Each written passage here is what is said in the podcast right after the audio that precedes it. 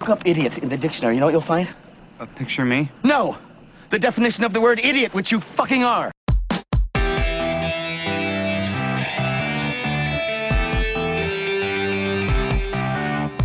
Hello, ladies and gentlemen, and welcome to I Do Movies Badly, a podcast exploration of my cinematic ignorance. I am your host, Jim Rohner, and despite being an amateur film critic since 2006, I am woefully ignorant of many films, filmmakers, and genres that consensus has deemed important, and thus I have created this podcast to document my journey into cinematic edification. This month I'm exploring the films of Reed Morano as recommended by Sean Meehan, and in this week's episode I'll be talking about 2014's The Skeleton Twins, written by Craig Johnson and Mark Heyman, written or directed by Craig Johnson rather, and DP'd by Reed Morano. But before um, I get into that, a little bit of housekeeping. I men- mentioned on the last episode um, that the schedule was going to be a bit wonky for Reed Morano because of how we got a late start and it would likely the episodes would likely bleed into February. That is still the case, but I've made a decision based on a few scheduling factors. The first one being that we started and, and got the introductory episode out late.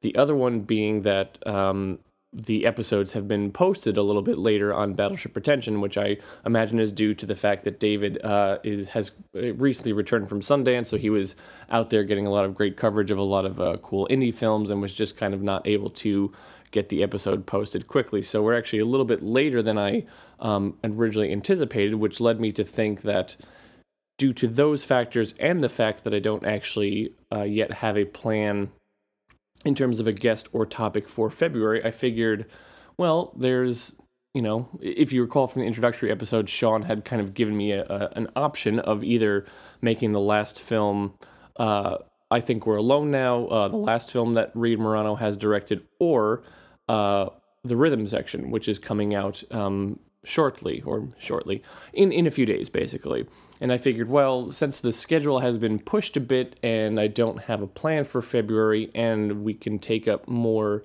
um, real estate this way i figured i'm going to actually take on the rhythm section as well as i think we're alone now and then uh, make that an extra episode so that that way i actually have um, a plan for january and we continue kind of covering reed morano stuff so that way um, we can delve into more because I'm certainly enjoying this stuff so far, as we'll get into when I start talking about the episode.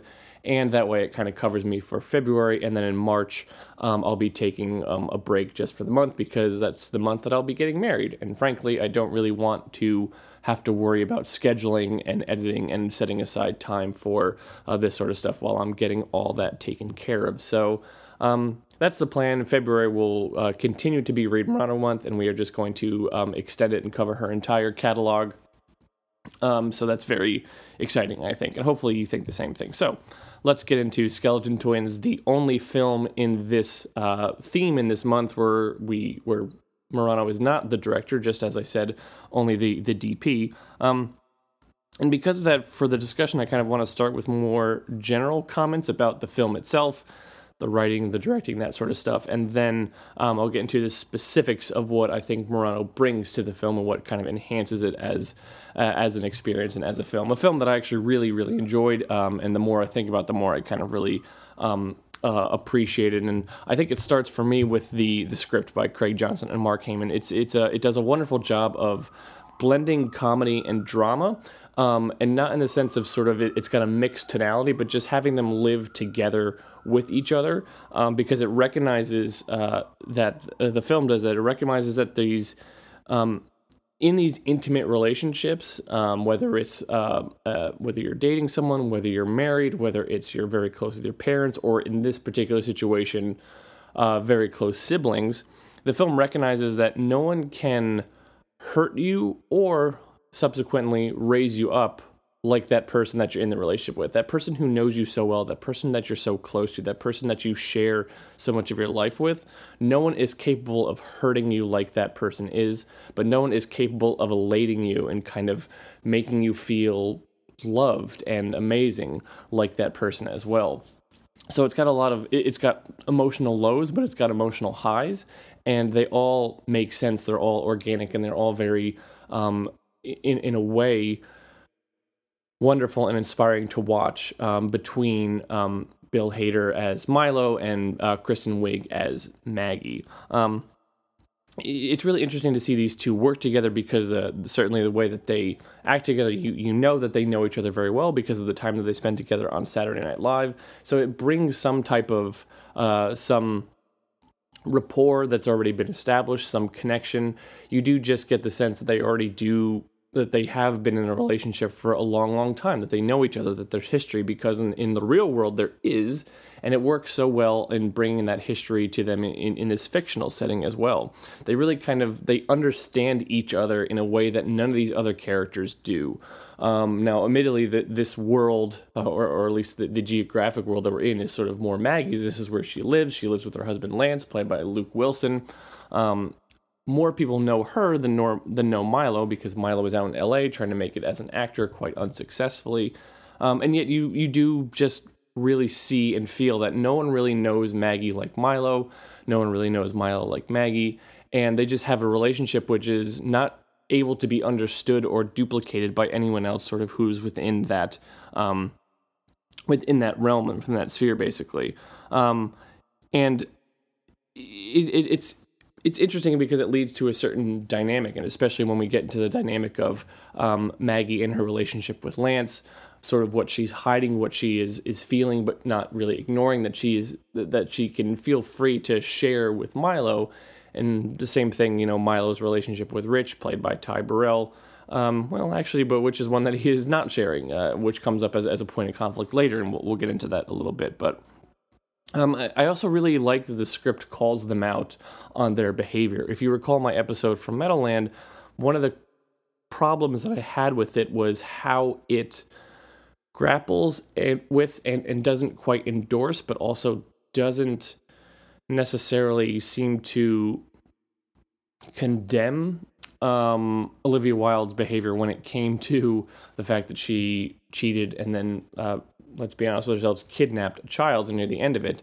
And while that all did exist in this world of this all-consuming grief in which this character was was spiraling down, um, how close in terms of uh, of time and her emotional journey that came to this what was supposed to be this ending um, emotional profundity felt really I don't want to say dishonest, but just kind of felt uh, not fully developed and not fully explored well enough. And I had a real problem with that. And as I said in that episode, if you're going to have a character um, that cheats or that's involved in some type of um, really kind of, I don't want to say abhorrent, but a, a, certainly immoral kind of uh, relationship, then you need to give us more to kind of connect with that person. You need to give us more to kind of understand their motivations, why they do this sort of thing, and we need to feel like they're they're behavior isn't being endorsed.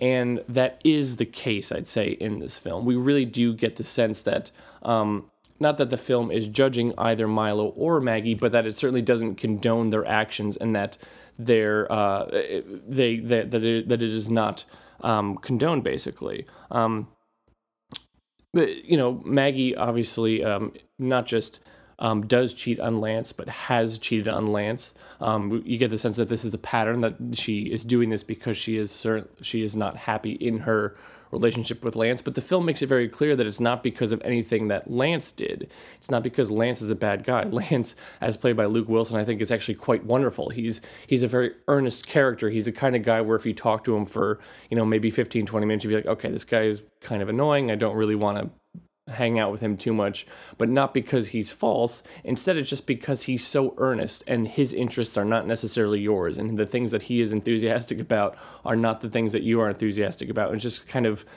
uh, wires crossing, basically. Like you, you, you don't understand why he's so enthusiastic, and, and you're never going to understand, but he's going to tell you about it in an enthusiastic manner anyway he's so earnest and he's so kind of innocent and pure that it's it's sort of wonderful. And, and and to the film's credit, they don't play Lance up as a character of like, well, look, of course she can never love this guy. Look at how ridiculous he is. That's not the case. Instead, it, it is sort of cast as a relationship which is quite loving and which is um, quite healthy, at least in the sense of the, the groundwork is laid for a healthy relationship. But Maggie just doesn't want to be in it, or Maggie is not equipped to be in it because of trauma and things that she has not worked on in her own life. And the film does not excuse her because of those things, but the film also does offer an explanation of why she is responding to this healthy situation in this way, but doesn't let her off the hook either. We are not happy with her behavior when she cheats. She is not happy with her behavior when she cheats. Milo is not happy with her behavior when she cheats. But it does offer up as a the, the phrase that I keep coming back to is this idea of hurt people hurt people, which is to say, if you haven't kind of done the work on yourself, then the people around you, the world around you, is going to suffer because of that. And Maggie is very much a hurt person. I mean, in her opening scene, she the only thing which stops her from swallowing a handful of pills and committing suicide is the fact that she gets a call that her brother is in the hospital because he has attempted suicide. It's it's a bleak fucking way to start a movie, um, and just lays the groundwork as to these are the two players that we're going to be following, and this is the baggage that they're going to be bringing to this relationship with each other. So, while I don't want to say we we certainly don't relate to Maggie, we understand why she is doing the things that she do, but we we are not condoning it. We are instead kind of witnessing someone who is in a, a, spiral that has been going on for years since, as the film seems to imply, since their father committed suicide when they were kids. A fact that they or, or, or a happening that they really did not deal with, that they've never really been able to move past, um, that they just haven't really uh, came to grips with. Similarly, when it comes to Milo, uh, the fact that the film calls out his relationship, or at least the past relationship that he had with Rich, for what it was.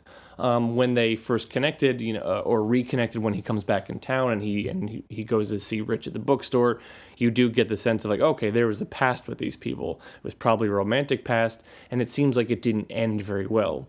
And then you realize as the film goes along later, like, yeah, not only was there a romantic past, it was tremendously problematic because it happened when Rich w- or when uh, when Milo was a child. He was in high school, 15 years old, and Rich was his teacher, and that is not okay in so many forms.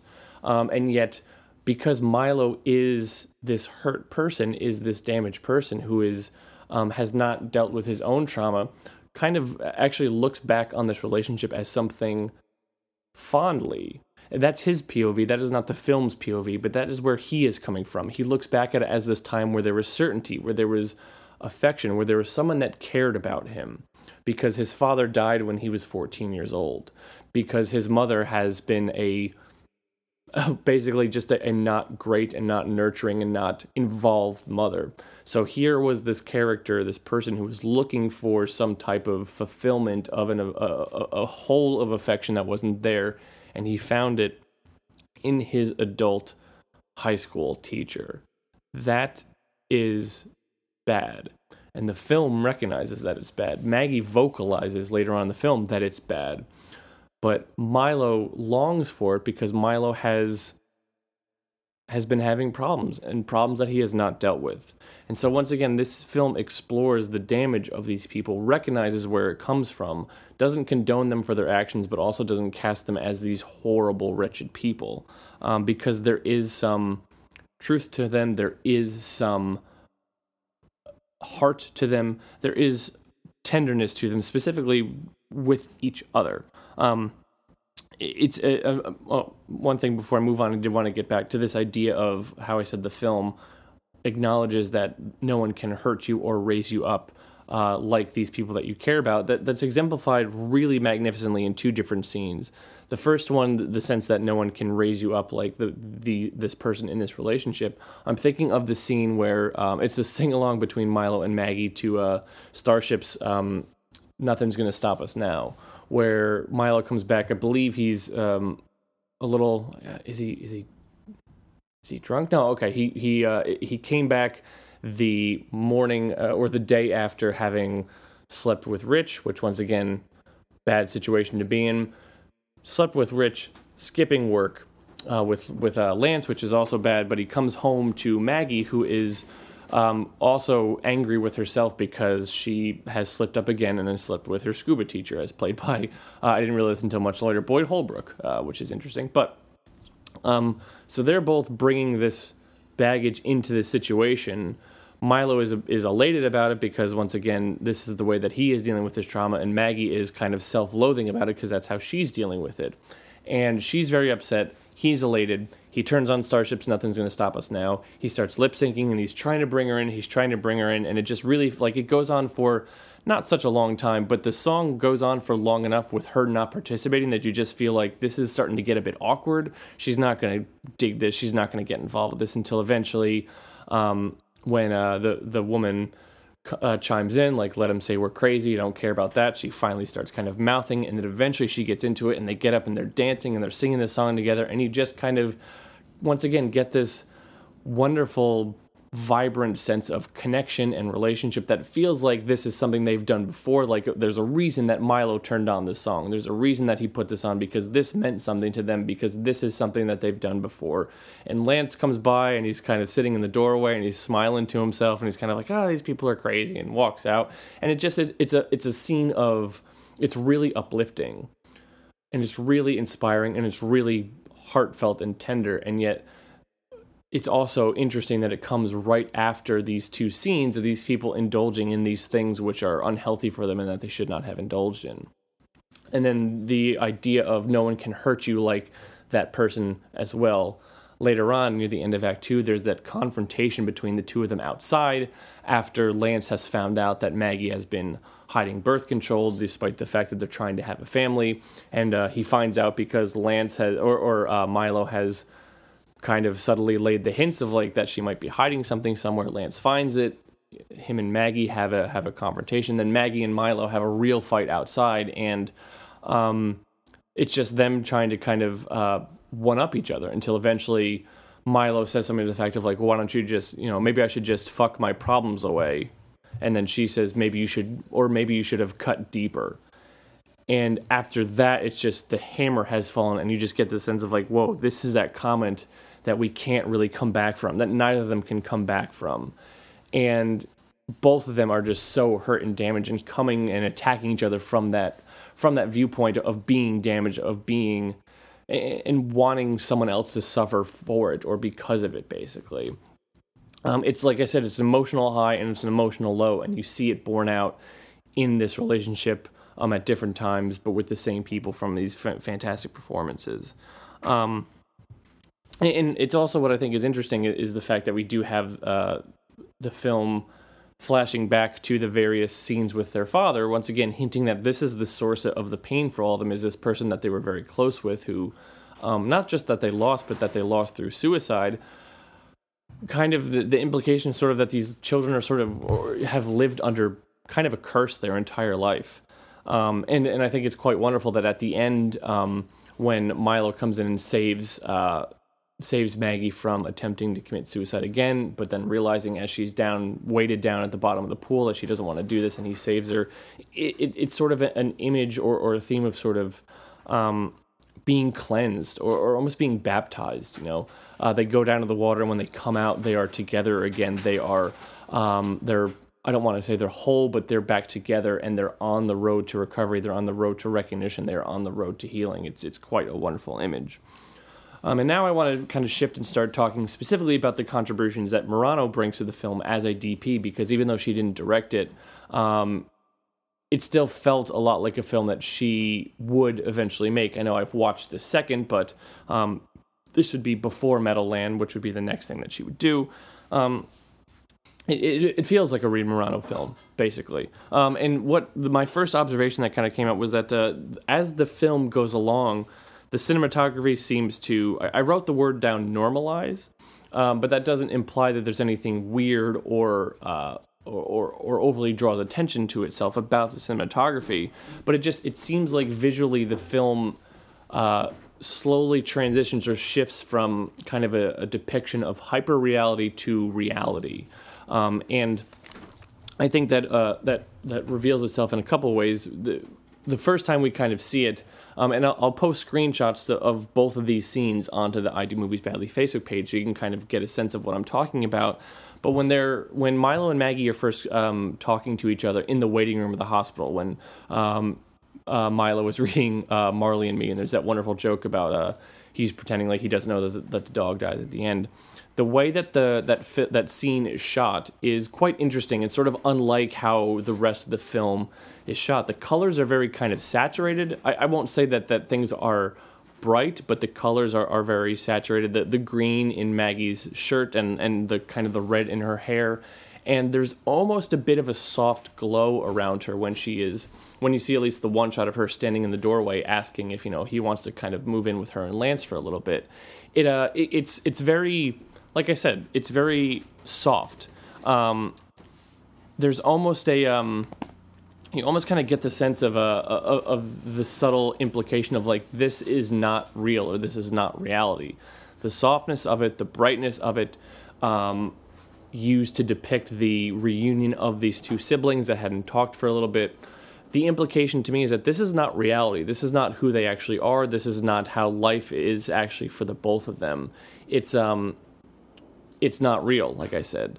Um, now, contrast that with um, the confrontation back in uh, at the end of Act Two, where they're both kind of angry at each other. It's shot outside. It's in nature, but the the lighting there is um it's very flat lighting. There's no shadows, but there's also no uh, nothing that's too bright either. There's just you see everything. Everything is in focus.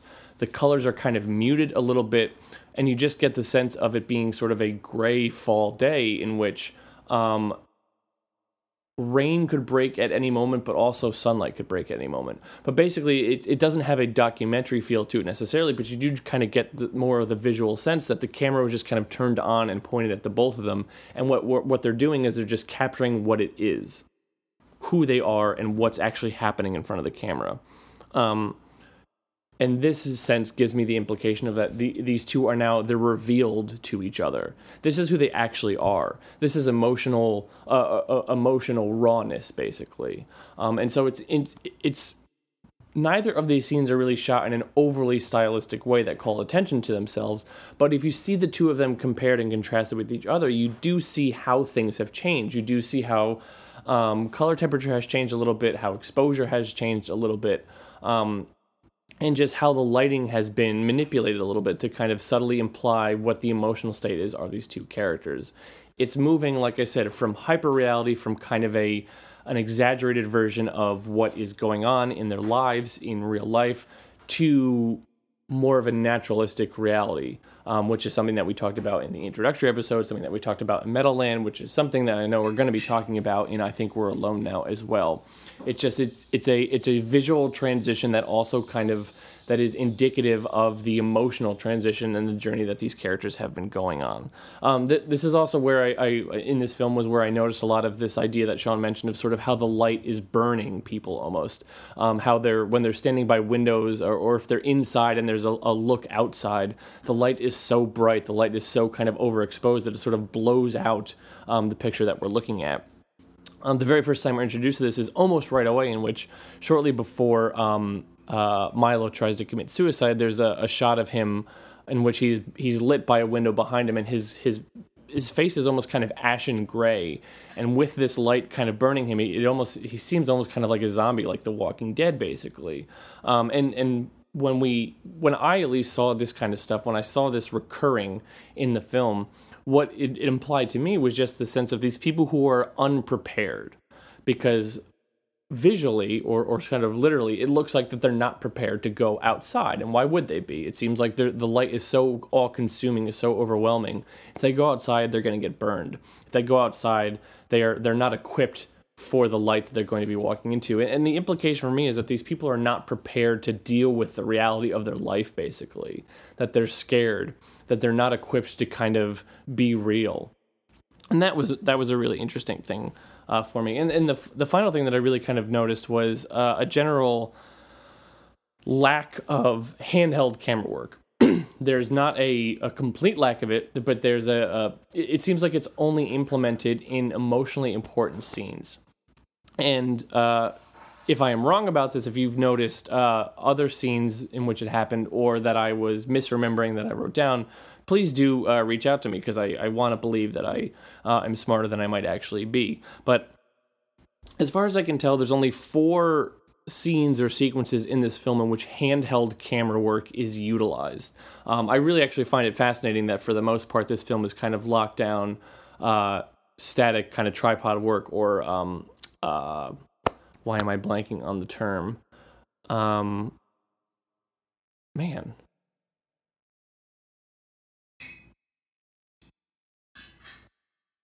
Steadicam work. That's it.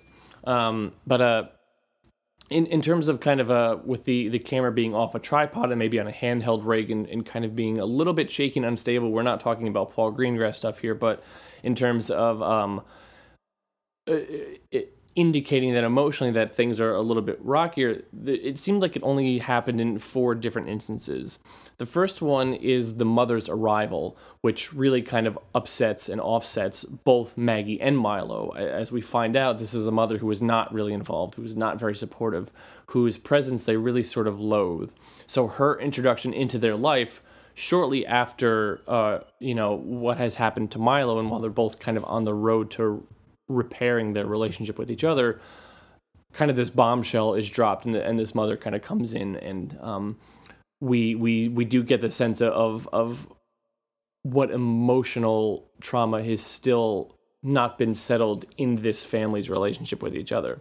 The second time is the musical sequence when they're lip syncing to Nothing's Gonna Stop Us Now. And when they're a lot more emotionally freed, when they're kind of um, jumping back into this rapport and this connection that they used to have, and the camera, by being kind of untethered, um, is sort of reveling in that and sort of celebrating in that and sort of um, observing them as they are, or even possibly as they used to be. And this is a version of them kind of getting back to that. Um, the other time is the argument that they have, and, and this was the only one that I wasn't entirely sure about the next day when I was taking notes. Um, I, I, seem to remember that I, vaguely remember sort of it being a handheld uh, thing, if nothing else, because it starts out with them stepping outside the house and then kind of stopping and, and having a, a, fight with each other. And it, it seems like, um, and maybe my memory has projected onto this moment in the sense of, well, this would be the perfect time for it to be a handheld shot in which it is emotionally raw, in which they are kind of attacking each other, in which the the momentum that they had been building up has now kind of been derailed and we're sort of reeling from that. That that seems like it would be a great time to have um, the sequence shot handheld, but maybe it's not and I'm misremembering that. And certainly if, if I am incorrect in that, please feel free to, to, to point it out. And then the other time, which I think is probably the most important, is not even a sequence, but certain different just shots and, and sporadic scenes, are the flashbacks of them with their father.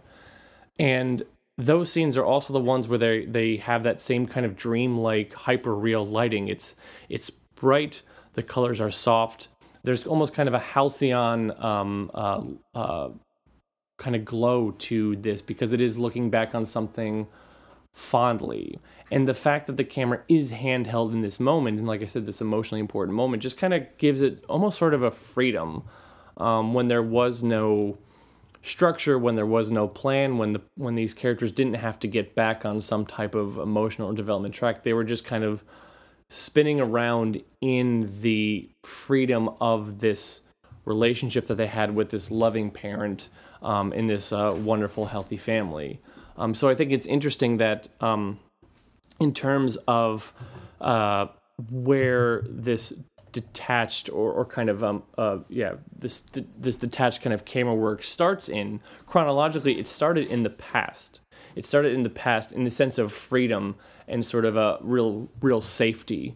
And yet every time we sort of return to it in the present time it's when something is being upset when the plan is sort of um, being or, or, or the boat's kind of being rocked if you will. It's almost as though this stiffness this uh, this very structured camera work in this film is sort of um something that the characters have built up for themselves in the sense of like this is my life now but it, it's it's an illusion basically and whenever we get to these emotional heavy scenes that illusion becomes clear and we are kind of untethered from that um, but that's a that's that's what I think. That's a kind of a summary of what I think Morano brings to this film as a as a DP, um, highlighting uh, as as if this wasn't already obvious just from you know seeing the work of um, Deakins or anyone else who is a very talented director of photography that they bring something equally as important to the film and that uh, their role um, is arguably equally as important as the director in the sense of trying to tell this visual story and trying to relay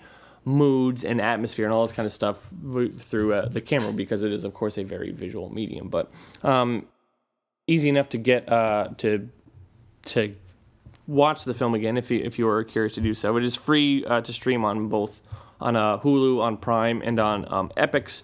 That remember that's spelled with an X.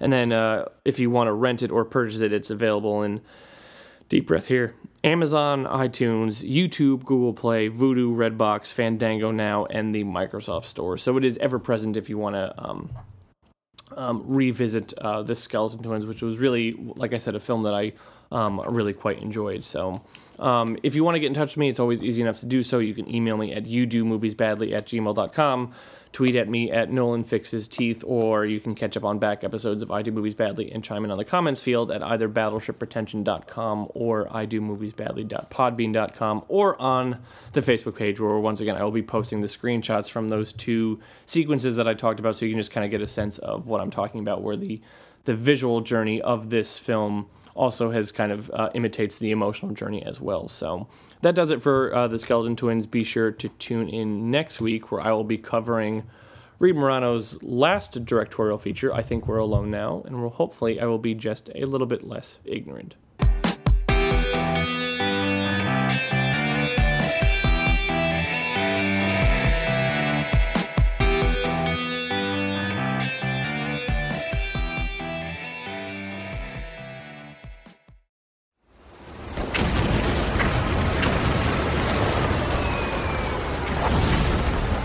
This program is a proud member of the Battleship Pretension Fleet.